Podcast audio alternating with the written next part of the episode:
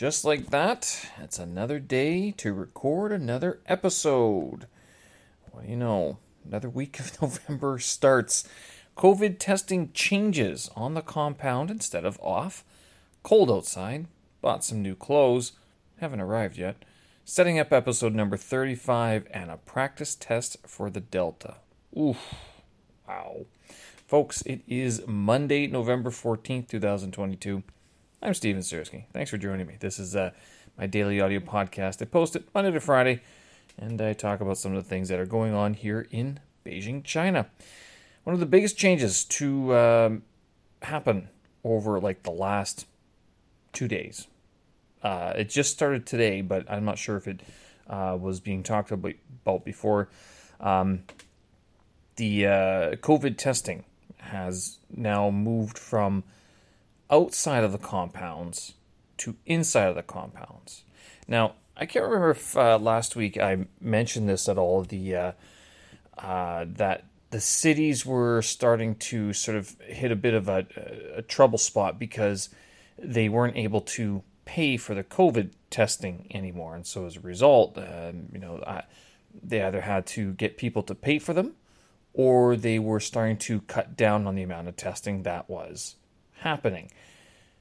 Um, I, I don't know if this is what uh, actually, yes, I don't know, but I highly suspect that this is what's contributed to this move from outside of the compound testing to inside of the compound testing. So, up until yesterday, to get an NAT test, uh, a nucleic acid test, uh, I would have to leave my compound, go out down the street corner, scan the QR code, get some lady or man to put a cotton swab down my throat, walk back into my compound, scan again the QR code, and then I was good for another couple days.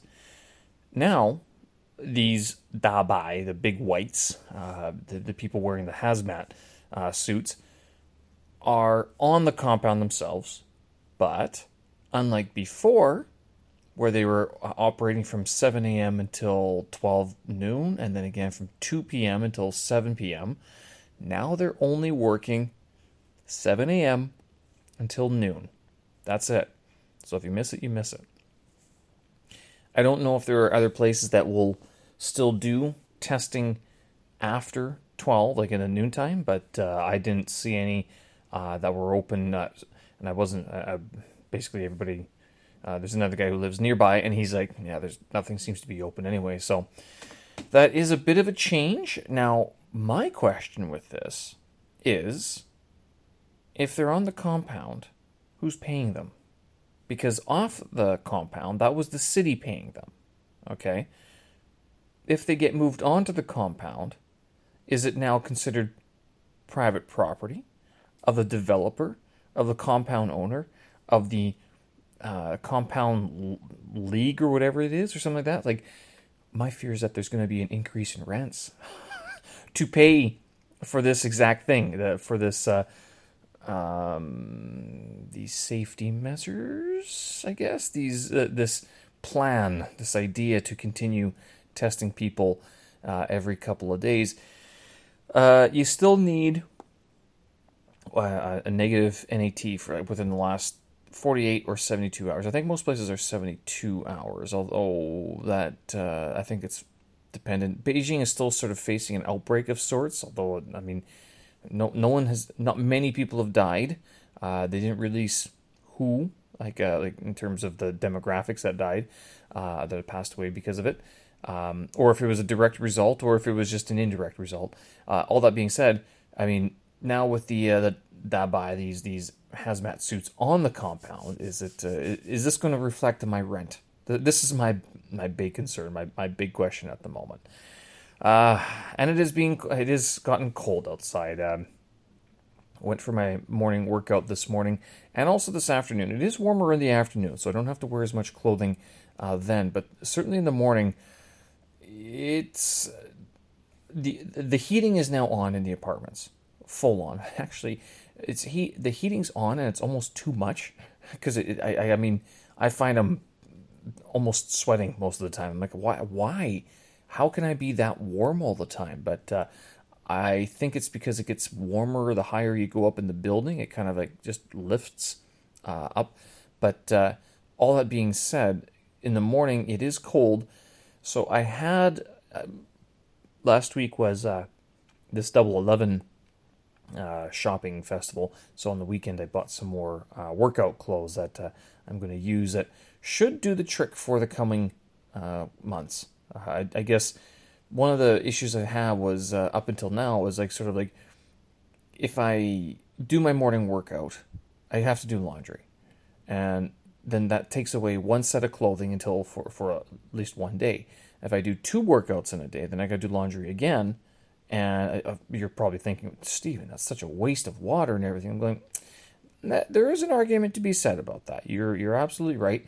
Um, and I do also wonder whether or not Beijing water could be used for anything else other than washing clothes. Or, like, I mean, I do brush my teeth with it, but, uh, uh, I mean, I if I rinse vegetables, I double rinse it with purified water, di- distilled water, right? So, um, the fact that I'm using it to wash clothes twice, uh, you know, uh, which I do quite a bit in, during the summer, but I mean, that's in a certainly different circumstance. But yeah, I, I, I am cognizant of the fact that uh, washing clothes twice a day seems to, to be a little much. And I was wondering if maybe I could not. But then the problem with that is that these, like, if they're workout clothes, like they, they get the smell inside, and then they, it won't release. Like it just won't uh, leave after that. So, which maybe, which is worse, you know, washing uh, active wear more often, or throwing out a shirt that you can't get the smell out anymore, and, it it revulses you, repulses you whenever you put it on to go work out. Right? You, you know the type. It's the polyester stuff. The polyester stuff. Once once the smell is inside, it's very difficult to get out. Uh, it's actually one of the reasons I started using uh, disinfectant with uh, like whenever I wash uh, the, the the active wear because like my, my sports clothes is because it helps uh, take down some of the uh, that smell, some of the bacteria that's uh sort of all over the place on workout clothes. But uh, yeah, uh, I don't know. I, do I still have to work out twice a day? Or, um, you know, three times a week? Good question. Uh, again, I kind of like doing it. So, because again, it's that afternoon lull. And it's just one of these things where you're kind of going, if I wasn't working out, what else would I do? Now, that being the case, could I just use the same clothes? because be, before when I was commuting to work, I would cycle to, uh, to, to work and I would get sweaty on the way and uh, just hang those things up to dry and then uh, wear them again on the way back. The issue is that those workouts, like cycling to um, work, wasn't as much of a workout as like what I do in the mornings now, where it's like I, these things are it's soaked, right? And if you let them dry out, yeah, you're, you're probably to smell. you're to be like, mm, something in this apartment doesn't smell right. Smells like someone's been working out and didn't wash their clothes, basically. So, anyway, point is, bought some new uh, uh, workout clothes, cheap stuff. I was looking for shoes again, I, I hate looking for shoes, especially like finally here in China, uh, and you expats can uh, sympathize. It's like it, there's a certain learning curve of what companies and what sizes you can wear. Like, is it XL? Is it L? Is it XXL? Or is it bigger or smaller, right? And same with the shoes. Like, I don't want to buy shoes online because I'm sitting there going, if they're too narrow and they cause problems, well, then I've bought this pair of shoes that I can't return because, like, I've worn them outside, right? Uh, so I do like going to go try on the the, the actual clothes um, in person first, and I've done this before a few times, but actually I can't remember the shoes I tried on, so I was looking for them again. I was like, oh goodness, what what pair were they again? Um, I was kind of hoping to get some new pairs, uh, you know, from the uh, the shopping deals, but of all pleasant surprises, as actually was kind of predictable, uh, some of the sales have been held over. A lot of the some of them have been held over until the end of November. Uh, some of them are just like new prices that they put on the stuff because like, meh, well, why not keep the price? It was cheap enough anyway. We're still overcharging you. you know that sort of thing. Um, so we'll see uh, what what I can find in terms of shoes. Um, I know that New Balance and a- Asics are sort of like your uh, the ones that are are pretty standard around the world, like in terms of like they're, they're I want to say Western foot size, not uh, Chinese foot size, which is a bit smaller, uh, depending, of course, on a lot of lot of factors. But um, I was looking at some of these other like Under Armour or Adidas, uh, not Under Armour, yeah, it was Adidas, some Nikes, but sometimes uh, and even looking at reviews, kind of just getting an idea of what what's out there, sort of thing. I know a lot of the uh, well, some of the the people who work out outside they wear Under Armour and stuff like that. I'm going. I hope you guys don't pay retail for that. Um, I mean, Taobao's one thing, like you know, discounts, but like they must be going to wholesale shops to or like discount retailers to to buy that stuff because this stuff is just horribly expensive. And I'll tell you, every time I've gone to uh, a mall and I see these stores like Under Armour, Nike, uh, even Skechers you don't see people buying too much. Yeah, maybe there's one or two people in there, but uh, they don't really seem to be buying anything. More doing product research. Then they go home and buy it online or through Douyin. This is the new thing. Forget Taobao. Taobao was so old man. Douyin is a new place to buy stuff because um, all these influencers they have partnerships and deals, uh, and so I guess what's happening is that with all the um, you know coverage that they're getting, all the fans and stuff like that, they are selling stuff through their channels, and as a result, I mean, I'm guessing they're making cash from this. But that's where a lot of shopping is happening. I mean, uh, like food coupons, clothing coupons, you name it. It's all this stuff.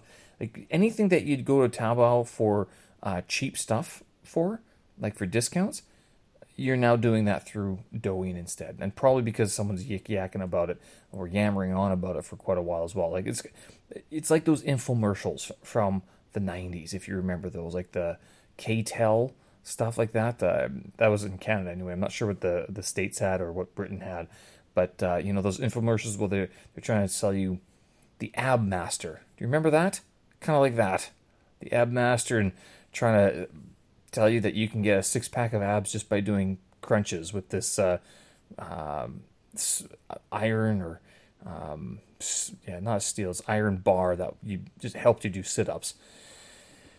Neglecting to mention that you should probably eat properly too.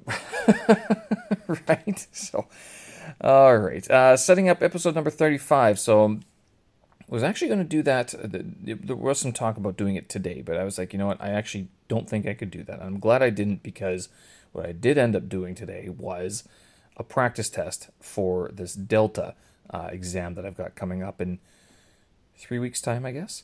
Uh, so episode 35 uh, actually tentatively scheduled tentatively scheduled for next week. We'll see uh, if that's uh, should go ahead. I don't think there's going to be anything to sort of interfere with it, which is good. Um, but uh, yeah, this and with this actually, this will be episode 35. I am trying to actually double that number within the next year. So this is a bit of a an ambitious goal I have. It also means I'm going to have to talk to a lot more people, get my workflow nice and um, uh, tight, concise, and uh, perfect it, I guess.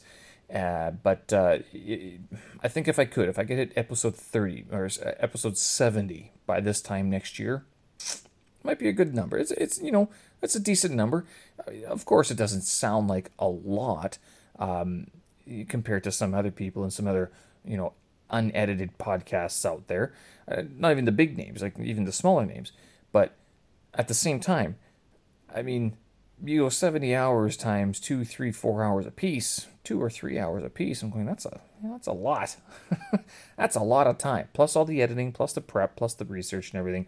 So, um, but if I hit episode number 70 by this time next year, I think that'd be a, a pretty good accomplishment in terms of that big podcast. Now, that being all, all that being said, you, you want to hear, you want to see and hear podcast output. This is 20 minutes every day, Monday to Friday, basically 20 times a week. So uh, 20 times a, a month. So that's what five episodes a week, four weeks in a, a month, times 12 months a year. I've been doing this for just over a year now. Substantial chunk of change there, right? So, of time. But this one again, it's all sort of I record it, compress it, add a little icon or a picture to the MP3 file, and then upload it, and it's done. Um, so this practice delta that I was doing took forever. The actual exam. Uh, so this delta is this uh, I call it a glorified English teaching certificate because it's it's like more of the same, but it really is sort of it takes you from being you know Mr. Conversational English Language Teacher, uh, which is just another word for guy who showed up and like, yeah, I can teach English, um, and has a basic online TEFL certification. Uh, but the delta gets you actually looking at a sentence and being able to parse each and every component of that sentence, which you're probably sitting there going, why do you need to know this? Like, that sounds very complicated. It is. And this is also something that I kind of can't help but imagine. Like, first of all, why isn't this being automated? Second of all, um, why does anyone need to know this? Because as a teacher or as an educator, uh, you would very rarely explain to such depth uh, this sort of uh, this sentence criticism, this breakdown of each sentence. Now, some students might get it. It might help some students, and it's helpful to know the, the knowledge so that if there's a question about, you know, why is this verb like that, why is this construction like that, and not like this, and you can have a bit more of a, um, a depth and an understanding of how to explain things, like why they are the way they are. That being the case, this exam, December 7th is my, my uh, test date. Um, two papers, into uh, five tasks for the for paper one and three tasks for paper two. 90 minutes each. And the suggested timings actually it starts out very easy, but they tell you right right from the get-go. They're like you do not start with the easy stuff. You skip to the end and you start with the hard stuff. You spend 45 to 50 minutes on that and you work your way from the back of the test to the front basically. So uh, it and the, that's because like the at the end it, it requires a lot of um, input. Like you need to be writing stuff all the time. It's handwritten exam. There's no computer delivered. Uh, you got to show up at a, a certified uh, exam center, which mine's in Liang um, at the uh, British Council building, uh, and so going there, pen and uh, no no pencil, it's pen, and then sitting there for 90 minutes, half hour break, and then another 90 minutes after that. So, and it's on. So, so this practice, actually, I was looking at it going, this, this looks a little bit familiar because I got this from the course and I'm looking at it going, wait a minute. This is the previous exam, I think, from 2011. And I have like a series of exams and examination reports from over the years. Uh, I didn't check this. I didn't verify it because I wanted to try this exam on my own, just standalone sort of efforts. Um, not going for time. I wasn't going for time. I was going for effort, basically. I wanted to see if I could put my brain through this rigor of uh, uh, doing all this parsing and thinking on its own. Now, there were two or three things I had to look up, like what what's the um, the form or the methodology where you present um, an example of the target language to the class, and then you get them to practice it. Well, it's the uh, produce or practice, produce, uh, and then, oh, jeez, present, practice, produce. There you go. So you present it, you practice it, and then you you do it on your own, which is producing it. So um, that was the one thing one thing I had to look up. The other thing I had to actually go to was uh, the phonemic chart, and this actually slowed me down quite a bit in my um, uh, the, the actually doing the test um, because it was I couldn't get the phonemic symbols on the computer, and this was aggravating me because I'm going, well, they're going to mark the phonemic script, and I'm like, someone has to be able to do it, and I don't want to just copy paste it to a dictionary, and because I want to try to figure this out on my own to develop that familiarity with the phonemic chart, so that when I'm in the exam, I don't have to think about it as much. I think we're allowed to bring it with us to tell you the truth, but I have to clarify this. I'm not entirely sure. Uh, so that being the case, I tried this out. It ended up took. I started at around five o'clock. Um, and I didn't finish it until oh 10. But I mean, I was going very slowly. I mean, I was getting up, was getting some water, you know, kind of checked futures along the way. So I wasn't timing myself, but I did want to go through the whole thing and write out the whole test. I did it on a computer, by the way. I did not do it by hand. I did it on the computer, uh, and that also presented some challenges because it was giving me issues with formatting. Again, not just the phonemic chart, but like formatting. It would automatically, uh, it would first of all, it was doing that auto word complete, and it's aggravating because it's some programs like do you press tab? Do you press enter? Do you space? Do you use the arrow key? So i shut that off. That I had to find that in open office. But then uh, the other one that had to um, that that bothers me is like that that can be very bothersome when you're doing something like as time sensitive as a test is this automatic forming that formatting that it does. That's fine if you you know you're taking your time and you're uh, not rushing through anything. But I mean, if you're just trying to make notes as quick as possible, because uh, even Notepad on uh, these these Macs they they do it automatically. Um, and I don't know how to shut it off. I don't know how to shut off the automatic uh, formatting. I'm sure there's a way, but if I shut it off, I have to remember to turn it back on, right? And so I kind of struggled through it just to make sure that uh, I I struggled through it. To, I put up with it, but maybe next time I'll have to do it um, either shutting the auto format off or trying it pen and paper, like actually going through a a real um, test situation there. Even though it looks like all the tests that we'd be given are have all been released before, so there's nothing new. There's no practice test that isn't already out there, basically. All right, folks, I'm going to leave it there. Thanks for listening. I appreciate it. Uh, show notes and tracks will be up on my website, stevensersky.com. Have a good start of the week, and we will do this again. Talk to you later. Bye bye.